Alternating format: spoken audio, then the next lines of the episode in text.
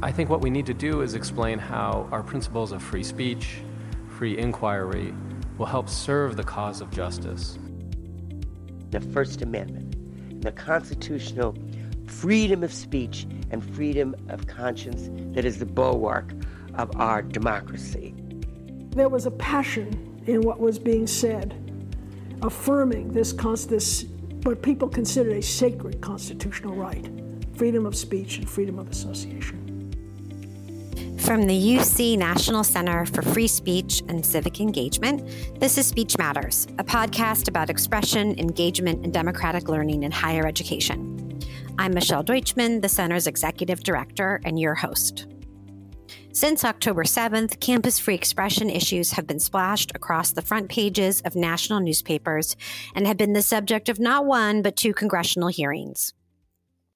The last two months have seen an explosion of campus protests, statements from college and university presidents, open letters to campus communities, responses to those letters, student government and congressional resolutions, posters, and other forms of expression about the Israel Hamas war. Questions abound about the limits of First Amendment protections, including what constitutes a disruption or a legal threat, about the responsibilities of colleges and universities when students assert they feel unsafe, about what happens when a faculty member posts something on their personal social media account that students find deeply offensive and no longer want to be in that professor's class. Each of these questions warrants its own episode, and in the coming year, we will dedicate time to discussing them. But today, we're going to take a different approach. Rather than look through a legal lens, we're going to shift our focus to campus climate and to what steps administrators are taking to offer support to students and the campus community who've been profoundly impacted by the ongoing war and by the pain that results from speech that, albeit protected, causes many to feel excluded, unsafe, and isolated. Today's guests, Dr. Katya Armistead, Assistant Vice Chancellor and Dean of Student Life at UC Santa Barbara, and Dr. Genie Kim, Director of Student Mental Health and Wellbeing at the UC Office of the President, have tremendous experience with responding when there are crises on campus. But before we dive into our conversation with them, let's turn to class notes, a look at what's making headlines. The higher education and political worlds are still reeling from the testimony of Harvard, Penn, and MIT's college presidents last week in front of the House Education Committee. Despite four hours of testimony, one soundbite went viral. Representative Elise Stefanik, a Republican from New York, grilling presidents about whether calling for genocide of Jews violated the code of conduct at their respective schools. The presidents gave legally accurate answers, but were seen as cold and out of touch. Following the hearing, outraged donors, politicians, parents, alumni, and campus stakeholders called for their resignations. As of this recording, Penn President Liz Magill has stepped down, as has the university's board chair, while Harvard just announced that Harvard President Claudine Gay will stay at the helm. In response to skyrocketing reports of anti Semitism and Islamophobia on college and university campuses, the Department of Education's Office of Civil Rights has opened over 10 Title VI investigations concerning discrimination based on shared ancestry at colleges and universities. Institutions under investigation include Columbia, Harvard, Penn, Tulane, University of Cincinnati, and University of Tampa. Title VI of the Civil Rights Act requires federally funded institutions to protect students from discrimination based on race, color, or national origin. The Education Department has said this includes Jews, Muslims, and other ethnic or religious groups with, quote, shared ancestry, unquote. In late November, the Brandeis Center and Jewish Americans for Fairness in Education sued the UC system, Berkeley Law School, and its leaders, alleging the quote, longstanding unchecked spread of anti Semitism, unquote. In response, Berkeley issued a statement which said in part, while we appreciate the concerns expressed by the Brandeis Center, UC Berkeley believes the claims made in the lawsuit are not consistent with the First Amendment of the Constitution or with the facts of what is actually happening on our campus. Close quote. Although attention has been focused on issues related to the Israel Hamas war, threats to the academy continue to mount in the form of state legislation aimed at restricting the teaching of certain subjects. PEN America's most recent publication on these education gag orders report that legislators are shifting tactics. Rather than focusing efforts on directly censoring professors, legislators are instead targeting the academic support system, including faculty unions, accreditors, and governing boards. PEN divided the proposed legislation into four categories curricular control bills, tenure restrictions, DEI bans, and accreditation restrictions. While PEN notes that resistance to education restrictions is growing, the good news, so will the ongoing escalation of attacks on the academy, especially in light of next year's general election. The bad news. We need to make sure we stay vigilant lest we lose focus on these types of challenges while we face others. Now back to today's guests. Genie Kim is the system wide director for student mental health and well being at the UC Office of the President. She started her career as a student intern for the Women's Leadership Initiative at Penn State, which sparked her passion for student programs, services, and supports. In 2010, she wrapped up her master's in public policy program and started her professional career at UC Santa Barbara, working alongside students to develop and implement harm reduction approaches to substance use and misuse. Her most memorable moment was working on a new initiative called Gaucho FYI to help orient students to the unique campus culture of UCSB, where she received the Citation of Excellence Award for her work on this initiative. In 2015, Genie took on the role of Director of Wellbeing at Cal Poly San Luis Obispo. In this role, she worked alongside students, staff, and faculty to infuse the campus with a culture of well being and belonging. In 2020, Genie joined the UC Office of the President and has helped steward the system wide equity and mental health framework which ensures a wide range of services and supports are provided to students across the behavioral health continuum of care. Katya Armistead, a UCSB graduate, wow, Gaucho so well represented, is the Assistant Vice Chancellor and Dean of Student Life at UC Santa Barbara. She's been working in student life at UCSB since 2007. In 2015, Katya was appointed as Dean of Student Life. Her most memorable contributions to student life include working with groups of students to bring their ideas for events and initiatives to fruition, especially in the wake of adversity, crisis, and even tragedy. Her aspirations for the near future in her role are to foster increased collaboration among student life units and to foster a sense of campus community such that all students feel they truly belong. Katya received her doctorate in educational leadership from a joint program between UCSB and Cal Poly San Luis Obispo. Katya has been part of the center community as an indispensable partner and as a voice grantee since 2021, using voice funds to start the Civic Engagement Scholars Program alongside colleague Viviana Marsana. I want to start by extending a special thank you to both of you. I know what a challenging, fraught, and overwhelming time it is on campuses, and how busy both of you are working to support students and the community. And I'm grateful that you're willing to take the time to talk with me today. Thank you, Michelle. It's great to be here. And it's great because I know Genie from when she worked at UCSB. So well, I was going to say you both kind of like had this UCSB, Cal Poly trajectory. So, you know, it, it, it is a coincidence that the two of you are now coming together now, but a very fortuitous coincidence. So, usually I like to start a conversation with guests by hearing a little bit about their origin stories, right? Their journeys. What path took you to where you are now? And so I'd love to start by asking each of you what made you want to focus your professional lives on working with and supporting college students? And Katya, why don't you kick it off? Sure, thanks.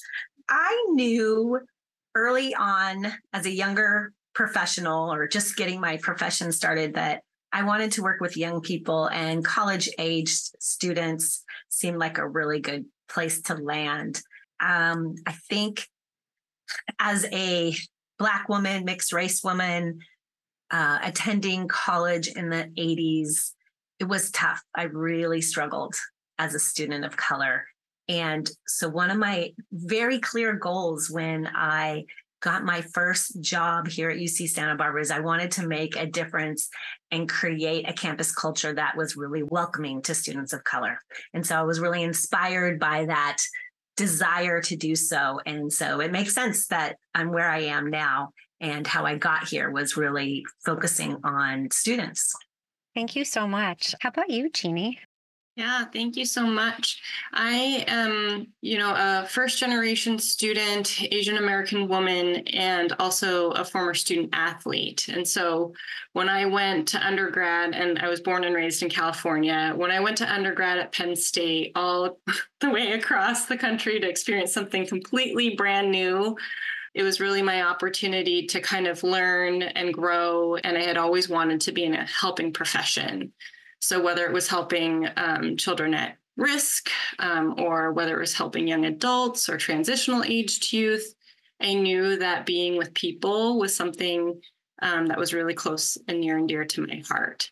And so when I had the opportunity to intern as um, within the Women's Leadership Initiative, that was my first step into seeing what goes on behind the scenes in higher ed and how different programs and initiatives can really help individuals launch into their professional careers and help shape where they go and support them as human beings, right?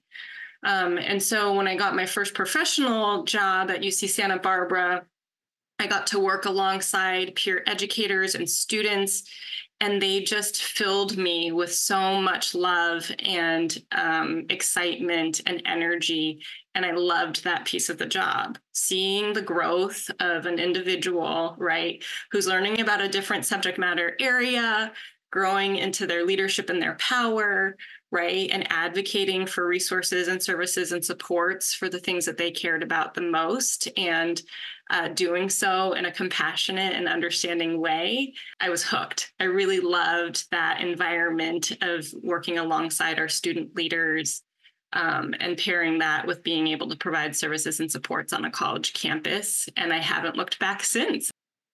Thank you both uh, for sharing. I can still feel the excitement that you both feel when you talk about your work, which I think, especially at this moment when a lot of folks in administration and higher education are feeling burnt out and are moving on. It's really nice to hear. Um, I will digress for one second, Genie, because I feel like I need to ask you what your sport was. I was a collegiate swimmer. So, um, as you can imagine, going to Penn State, the most exciting thing was coming back to my dorm room after an early morning practice and my hair being frozen and being like, oh my gosh, my hair's frozen. um, but yeah, I was a collegiate swimmer. That's awesome. Um, a topic for another time. And yes, the first time I moved to the East Coast, I did the same thing. I went out with wet hair and then it froze. So all of us Californians. So, you know, as I sort of set out at the at the top of the episode, this is a moment where a lot of people on campus and, you know, in the world need support. And I know that supporting students can be very individual and can take a lot of different forms, whether that's through counseling, by showing up at events, just even being there in a listening capacity. And I'm wondering if each of you can talk a little bit about what support looks like right now, given the current moment. And Genie, why don't you start? Yeah, I think this is a really critical moment in time where folks are looking um, for different types of support. I think oftentimes when we think um, individuals are experiencing a crisis um, or a challenging traumatic event um, that's happening around us where we don't necessarily have control of the situation, it can be really tricky and challenging to navigate that when you're alone, right? Um, and I think what support looks like right now is finding community. So, finding or seeking out whatever community feels most comfortable for you as an individual human being, right? Where you feel a sense of safety, trust, support, compassion, um, you know, where where you can be yourself and express what those feelings are, and be able to have dialogue with folks that you feel safe having that conversation with. So I would say first and foremost, what types of communities are available for individuals, and then if it becomes, you know, a, an, a point in time where it really is impacting your everyday life, where it's challenging for you to get up in the morning, or you're experiencing trauma um, and triggers and different things where it's impacting maybe your academics or work, right? Um, then there's more additional services and supports in the more clinical counseling realm that could help support an individual who may be experiencing more severe mental health challenges, right? Um, but it's on a spectrum. We know that there's harm. We know that folks are hurting. It, it looks differently for each individual. And so being able to uh, find that sense of community and then seek out additional resources and supports um, if necessary are, are really great options. And it's almost like you planned um, my lead into Katya because when you talk about community, I know that's so much of what Katya, as Dean of Students does, which is helping to build that community. And I imagine that in this exact moment, it is likely very challenging. And so, Katya, I'd love to hear from you about what support looks like from your student affairs seat. Supporting student looks like um, having meetings with them, showing up to their events uh, I'm responsible for a demonstration response team, which is student affairs professional that are around and visible and um, bear witness to protests, to support students through that, to advocate for their free speech. I think for me, it's all about listening and being present, showing up, letting them know that I'm here, even if they're angry at me. I still just show up. Students who feel a particular way about something will ask for a meeting with me and maybe the vice chancellor. We are always ready and willing to do that, even when it's really hard. I've been yelled at quite a bit, and I take a deep breath and know that they are letting off steam. And sometimes, especially at this time, they don't have another place to blow off that steam and they they expect something of us in terms of making them feel better on our campus. And so if i can just at least sit there and listen to them and then get them to a place where then we can start talking about resources next steps what actions can they do? Um, i would say what's important for me to be to show up for them is to pay attention to what is going on, what is happening on the campus climate, what's happening in the world that is triggering them. And I do that through um, staying on top of things, listening to podcasts, reading, hearing student stories, and showing up in those ways, I think is helpful and supportive for students. It, it's time, it's spending time with them. You know, even when I'm following a protest by a particular group of folks who uh, want to express themselves. It's me seeing the other students watching this, seeing the hurt on their face or the confusion, and stopping and checking in with them. How are you doing? Um, this this could be really hard for you. Do you have to be here? Do you need to be here? You know, how can I support you as this protest is going on? So it's so about being present and listening. Two things that I know a lot of us endeavor to do just in our day to day life. And it's hard enough when there isn't an ongoing, you know, geopolitical crisis and kind of um, crisis on campus. You know, I was thinking about the last bunch of years on campuses, right? Whether it was sort of following the 2016 election, you know, following the murder of George Floyd, the pandemic, and there has been a lot of challenge. And I'm wondering if you're finding that what students need now in, in this moment of, you know, the Israel Hamas war is different or similar to what students have needed in other crisis moments. I would say that it is very similar in some ways and very different in other ways. It's similar that number one, listening, communicating, looking for ways to provide support, continuing to educate yourself in what is going on. For me, I am dean of all students. So it's never about taking sides.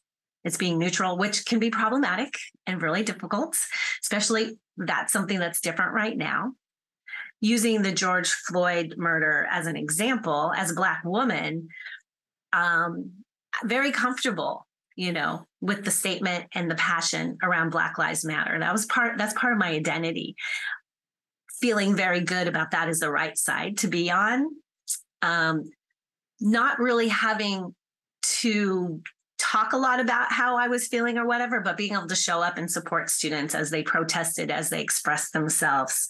Um, and you know navigating any kind of conflict or you know being able to say you know white supremacy is an issue is a problem. So the comfortability of relating to that talking about it supporting students during that time this is where the differences of this time. This is so much more nuanced so much more complicated. Um, and so supporting students through this feels really, really different in that respect. Uh, this is where I definitely act on my ma- mantra and live the mantra, which I always try to do, but I'm real clear about that and very transparent that it's not about me taking sides. It's where can I support a student or a group of students as they are grappling through what is going on and how they are feeling. And that can be complicated too, because, you know, we'll probably talk about social media and there is a cry for pick a side. You have to pick a side. And that's that's not what I'm about. I'm going to stay educated. I'm going to be reading. I'm going to be listening. I'm going to have conversations. But what now, what my call is now is to make sure a student's event happens, that they're supported, that it's not interfered with, that a protest can happen. So I'd say the biggest difference in terms of what I am seeing and the role that I'm playing is being there for all students even when I see how triggered and frustrated they are, and maybe they do some things that they shouldn't be, and then having those conversations. Do, do you really need to do that? Do you need to say that? Is that helping what do you need? You know, how can you express yourself in a more productive way? Uh, having a lot of conversations about civil discourse, taking a break. Do you really need to be here? This is really triggering. A lot's going on right now. Um, so it's asking questions, it's supporting, uh, and it is harder to do right now. It is really much more complicated and way more nuanced than in other issues that I've helped with. Even with the election with Donald Trump, Hillary Clinton, that was a really challenging time on campus as well, and, and more uh, divided, more like now compared to the George Floyd um, situation. However, it was a little bit more uh, more simple I can only imagine how difficult it is because we're in a moment in, in our country, but also in this particular situation where it's very binary. You're either yeah. with us or against us.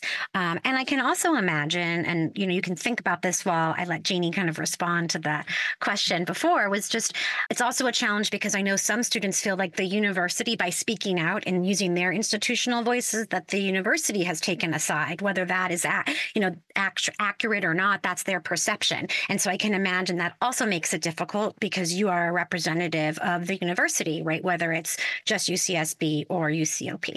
Genie, what, what are your thoughts? Yeah, I'll just add, I think you know, speaking to this moment in time and thinking about the cohort of students who've experienced um, multiple traumatic events, you know, kind of succinctly, one after the other. I think this moment in time is unique in that they've experienced, um, you know, the murder of George Floyd, the pandemic, and needing to navigate a national public health crisis on top of the various traumatic events that are happening currently, right? And I I think about it in terms of if I'm a student who may ha- hold one of those identities, experiencing the campus, right, um, for what it is, and trying to find the, the folks or the helpers or the staff or the faculty that I can have conversations about this with, right? Or maybe it's I feel more comfortable talking to my family at home about these political issues or, or the challenges that are happening. And I just imagine that if I hold multiple identities, um, that span all of these areas, it can be even more challenging, right? Um, and so I just feel that there's quite a bit of um, trauma that's happening just in general with all of these different things um, that are occurring on our campuses. And it's different because it's not just you know a, a mental health challenge um, and so when we talk with our counseling directors and we talk about what do students need right now in this moment and it's students are are struggling right now right? And they could be in a in a state of i'm just angry right? And it's okay to have feelings of anger in this moment. That doesn't mean that it's a bad thing right? But you have to kind of go through the process of um, grief or or the challenges right that you, you move through or the different stages that you move through when when there's a challenging um, or upsetting situation right And so folks aren't in that readiness of change perspective. We hear folks say, well, we need to have, we need to bring two sides together and we need to have discussion and dialogue about that. And they're not quite ready for that to happen, right? There's harm that's been done, whether it's uh, mistrust with leadership and between leadership and students. It's just a, a lot's going on at the same time, right? And I think it's a reminder for us to kind of pause in these moments of crises, right? when when things get kind of when things bubble up to the surface and there's just so much tension that's there and folks make various decisions right as katya was mentioning before uh, and and it's it becomes so heated that folks may make you know poor choices in that moment and then all of a sudden that poor choice turns into another unintended consequence that kind of snowballs into this you know um, cause and effect relationship. And I think if I would make any recommendations about this moment in time because of that, it's how do we give ourselves grace? How do we slow down and pause? Um, how do we, you know, think about how we're showing up to these different spaces, as Katya had mentioned previously, right? Um, with intentionality, with checking ourselves and our emotions, and taking care of ourselves first and foremost, right? Um, and I think that's part of the the piece or that tension that ends up happening when there have been multiple um, situations that have occurred over a, a short period of time. And I mean, I would say what it's only been about five years during this time span, and so many crisis incidents have happened in that time span. So how do we kind of pause and, you know, just take care of ourselves with kindness and compassion in these moments of crises. I just want to uplift that, Genie, in, in naming that, you know, we all have, but the focus, at least for us in our jobs is students that they have gone through so much over the last five years, you know. And so this time is just fraught with also pent up frustration and anger and um, just a little bit of despair. So I thought I thought that was really good that you uplifted that. I think pausing in a world where the expectation is immediacy and instant gratification is a very challenging. So you both have touched on so many of the things that I want to get to, right? Social media, self-care. But before that, I, I want to ask a, um, I don't know if this is going to sound weird, but I'm wondering if you can talk a little bit about what are things that obviously you're so focused on helping students what are things students can do to help you help them right? So i've heard a lot of students talk about how they don't feel seen they don't feel heard and I, that's a very despairing emotion but it isn't very specific. And so i wonder what kinds of questions might you be asking you know them or how can you speak to them and say what would help us um, be able to really direct you know our focus so that we can really be honing in on what it is that you need. I think one of it's it's hard because when i when we're put in that place i never want to put more burden on our students to tell us what they need so i'm just going to name that. Um, but at the same time i think if if anything so if i'm an individual student and there's a particular ask or i'm i'm working with you know a faculty member or a staff member and i'm struggling that day right? Is there a way to open up dialogue and conversation to be a little bit vulnerable and say i'm having a tough day today right? And you don't have to go into detail right? I think um, you know disclosing information is very personal and some folks have you know a higher tolerance or are very open books and very open minded about being able to share what's happening. Um, but i think as human beings oftentimes we're too scared to be a little bit vulnerable to share what's happening in our own personal lives. Um, i think as a society we've kind of set us up for failure where we have to put on these masks and show up and be brave and um, kind of perpetuated these assumptions or these social norms that it's it's um, not okay to be not okay or it's okay i'm getting that terminology mixed up but it, um, you know so if there's a way to be a little bit more vulnerable and share what you're feeling sharing how you know if somebody said something that harmed you or hurt your feelings say hey that hurt my feelings right?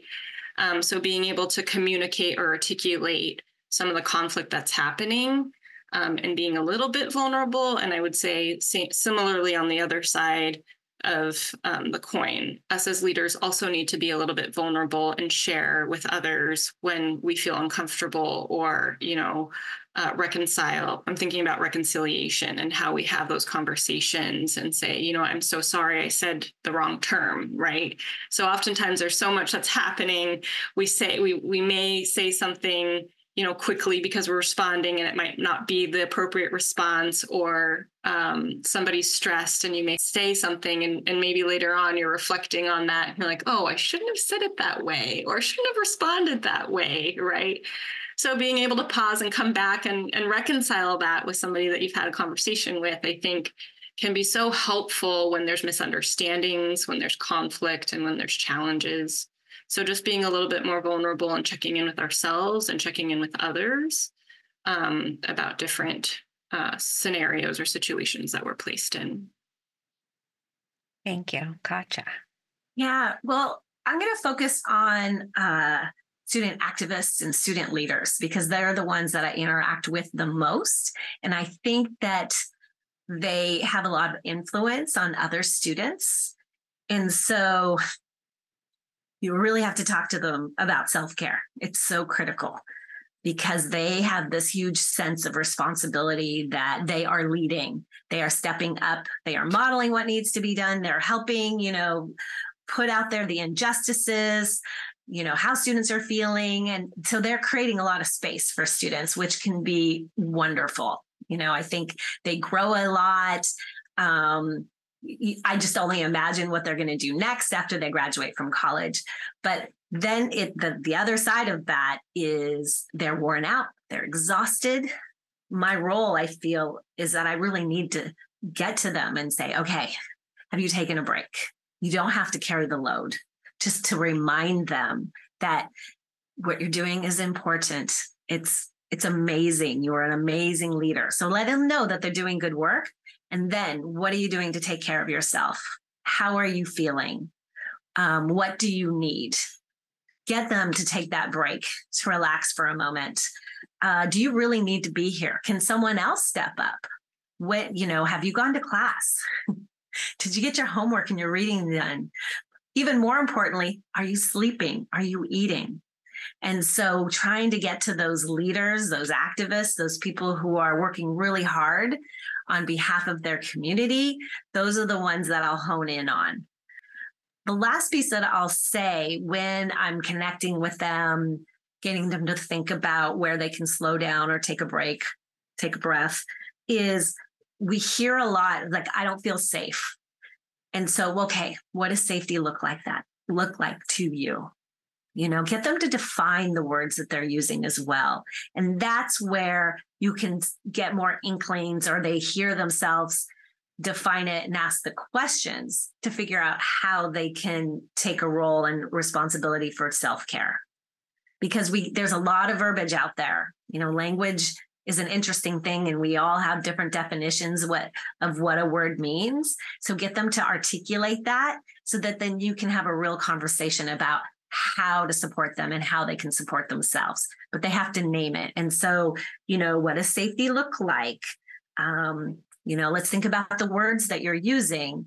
And that will also influence the folks that are following you. So you can make sure that they're taking a break. Do you really want all of these students here in this space that can be really triggering?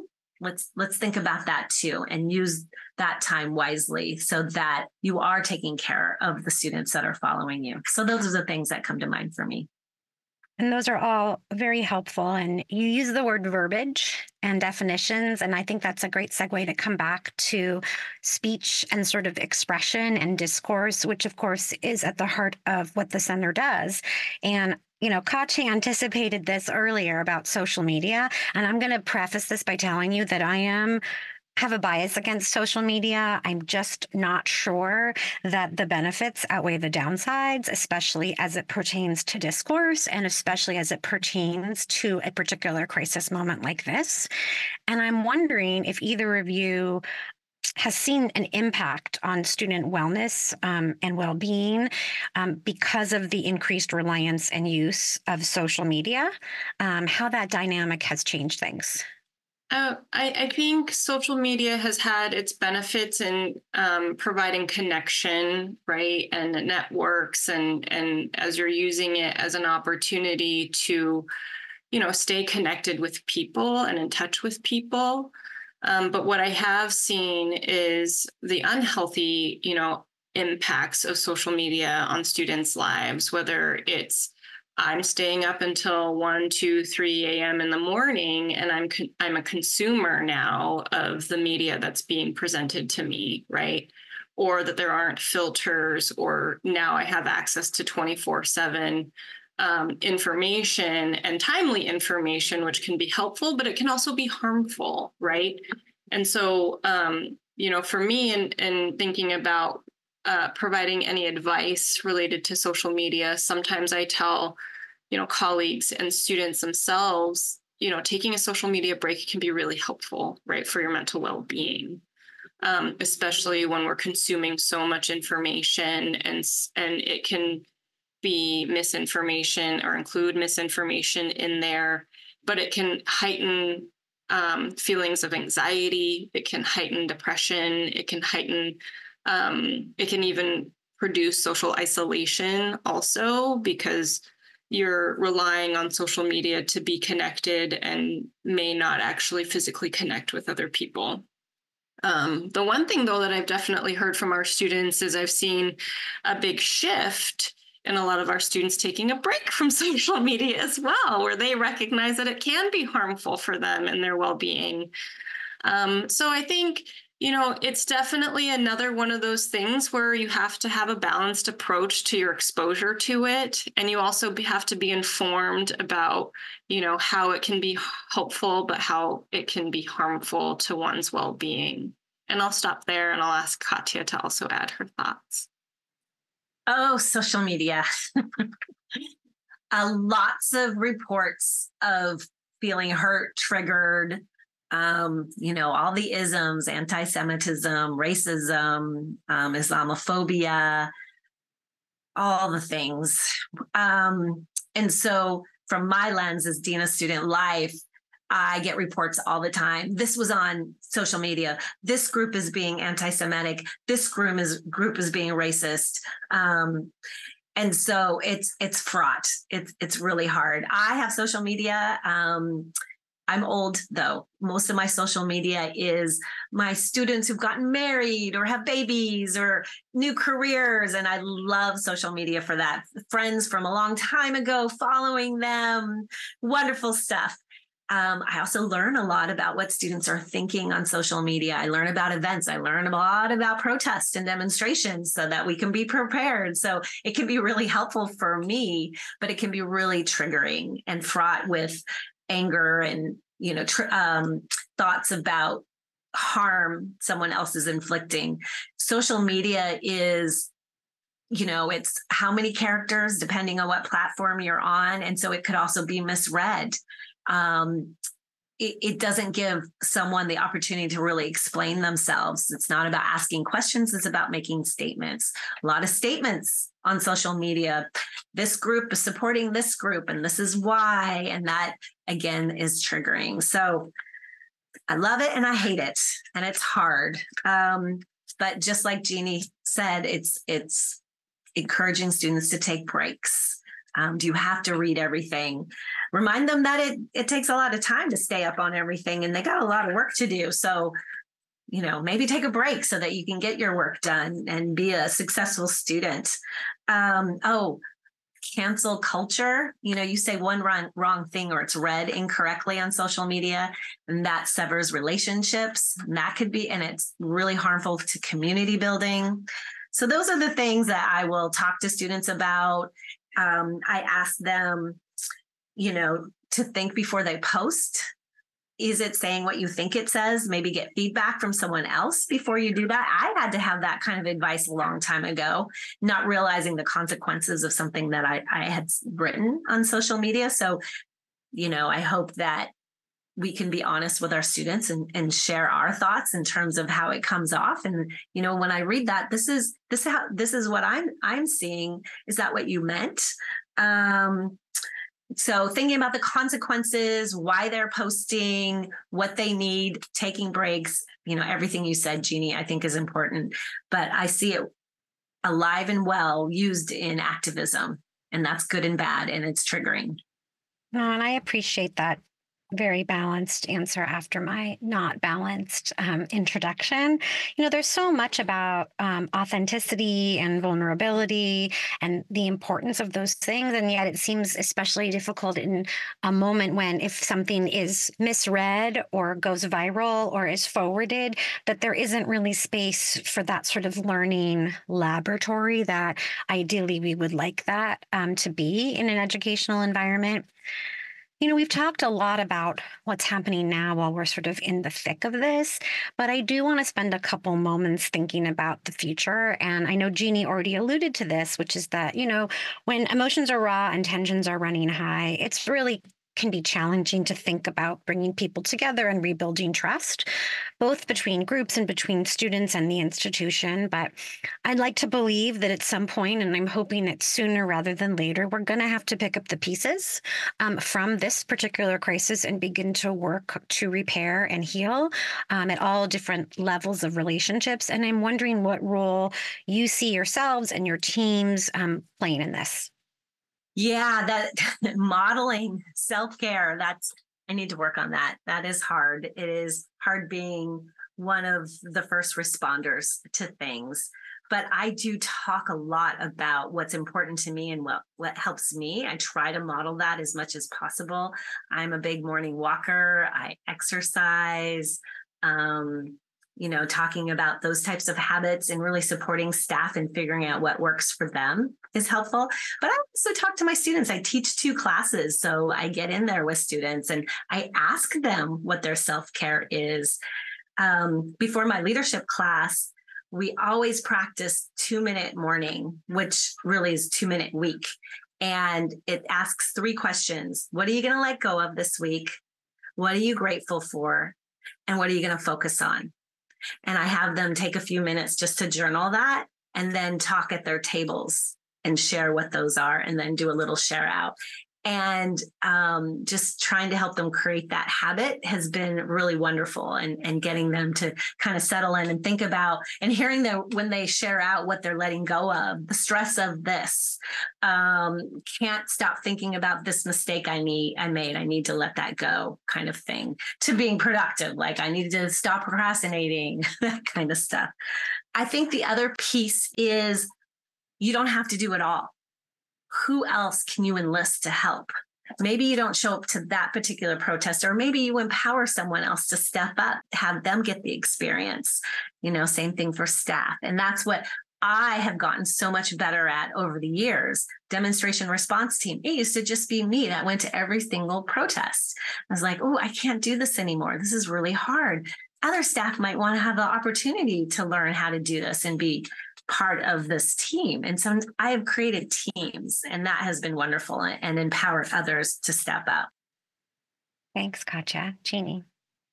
I think when I think about recovery, right? So a crisis incident happens and communities need to recover from um, that crisis incident that's happened um, that's harmed the community. I think it takes time you know, time to repair, time to reconnect, time to reset where we are, right? And oftentimes we don't allow that time for recovery, or maybe we don't even have the opportunity to do it because another crisis has happened, right? So when I think about the scenario of our staff being in that, in the thick of it, and it's constant, right? And earlier we talked a little bit about burnout. We talked about how you know some of our staff are leaving the profession because they just it's just too much. There isn't enough infrastructure built in there to support them.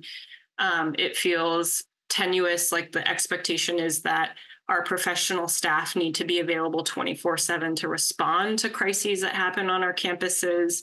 And so i just want to make sure that we pause and think about you know our, our students themselves are bringing up concerns challenges you know telling university leaders um, uh, uh, what, what's happening for them and then university leaders themselves are also responding but also you know, experiencing harm and trauma themselves too.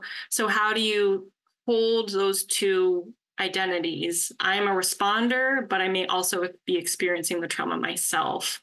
And how do I care for myself? And how do I recover in these moments so that I can show up and be available um, to support my role, the students that I care so deeply about, because that's why we're here and we show up every day and then fulfill the mission of the University of California and the different campuses or whatever higher ed setting it might be. Um, because there's still classes that need to be taught and there's still work that needs to be done. And, you know, thinking about all of those things, right? Um, and so when I think about recovery time and what that looks like, it's different for everyone. And as Katya was saying, you know, putting um, that oxygen mask on yourself, having really good boundaries is one of the things that I think is so important and figuring what those boundaries are. They may look differently for different people and people recover differently. It's kind of like that whole I'm an introvert versus I'm an extrovert perspective, right? Some people are rejuvenated by being in community with people, and some people rejuvenate by being by themselves and retreating, right? And so finding out what works best for you. Um, but I do want to make sure that we, you know, think about how we recover as communities too, not just as individual human beings, and how do we, um, as different leaders in our roles and responsibilities, whether you're a student, staff, or faculty, right? How do we ensure that there's time for recovery and repair um, so that we can rebuild trust and so that we can be on the same page or we can better show up and support one another as a community as a whole? So I think that's kind of where I wanted to add my perspectives there. I am so appreciative of both of you, not just because you took the time, but because these are really hard things to talk about. And, you know, it would have been easy to do another episode on the legality of speech, and there will be plenty of time for discussions of that. But I think it's important as a, as a center dedicated to expression that we you know acknowledge the impact that i mean not everything that's happening on campus is speech but a lot of it is and a lot of it is protected speech and i think we have to acknowledge and discuss what the impact of that can be. And you know going back to I can't remember which of you said this, this idea of responsibility that just because, oh, it was Katya saying, you know, you don't have to post, think before you post. And I think it's the same thing, right? Helping not just students, but all stakeholders in a campus and reminding them that just because you have the right to say something doesn't mean you should. And I think sometimes we forget about that. And you both have been so generous with your advice and recommendations. And as you know, um, the majority of our listeners, I think, are staff and administrators at institutions of higher ed. And so I don't know if there's just one more thing. It can be something you already said, it can be something you didn't have a chance to say that folks can take to their communities um, to help support well-being around sort of the stress and trauma that is a result specifically maybe of this like ugly speech that we're seeing all around us. So if there's maybe one thing to kind of close out, um, that would be great. One thing I can I say a couple things. you can, but try try to really prioritize. Okay. Prioritize. Um, I just this a uh, couple days ago was at a system wide meeting with all of the UC AVCs, and Dean of students. And so I asked them about this. So um, some things that came up were we need to remind and educate ourselves about what free speech is. I think that this discourse about what we can say, what's protected, what's not, is a really healthy way to move forward so that we have a better understanding of what can happen. And that is so important to share with our faculty, staff, and students. And I think it is a way to bring people together to have productive civil discourse. What's happening right now in the world is so tough and it, it's too hard to touch right now in terms of trying to unpack that and bring folks together to actually discuss just that. But I think this is a way to move us forward and bring people together and to wrestle with it and interrogate it. Someone said, uh, I think it was one of the attorneys, the UC attorneys that was in the room with us, said, you know, think about what five, ten years ago we would not do today put what kind of poster we would put on the wall or someone could put on the wall that we wouldn't even consider doing that today. So the nuances, the understanding, that conversation, I think is maybe a way forward to provide opportunities to model, to um, exchange ideas. And um, student affairs is in the heart of it with students. You know, we, we're trying to discuss um, respect, space, you know, room for for groups, for individuals on the campus, support for them. And I think that the other way to move forward is to get more involved on the academic side and have faculty um, lead some of these conversations, model civil discourse, um, you know, reach across the aisle, do more.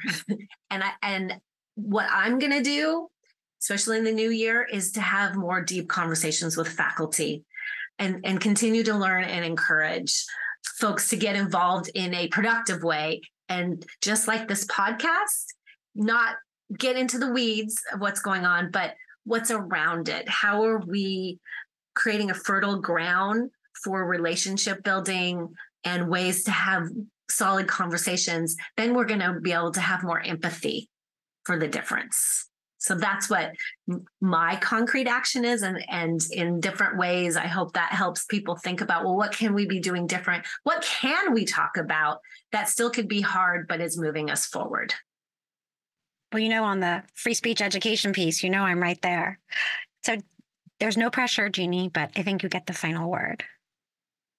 Um, I think the in the last week, something really resonated me in the various meetings that we've had, and it's really listening to our students and giving them an opportunity to share um, what their experiences are. And we had the opportunity or the pleasure of having our UC Student Association president and our UC Graduate Professional Council president share some remarks with a leadership group about what our students are experiencing on our campuses. And while um, they also disclose that they're not able to, you know, reflect all the different details that are happening across our system and what our students may be experiencing.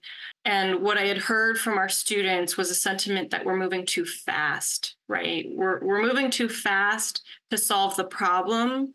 And we haven't paused to actually talk about what the problem is and unpack the problem and to, to I wholeheartedly believe in what Katya was just saying. We need to slow down and have those conversations to unpack it in order for us to have that discourse and to talk through how we respond in these moments, right?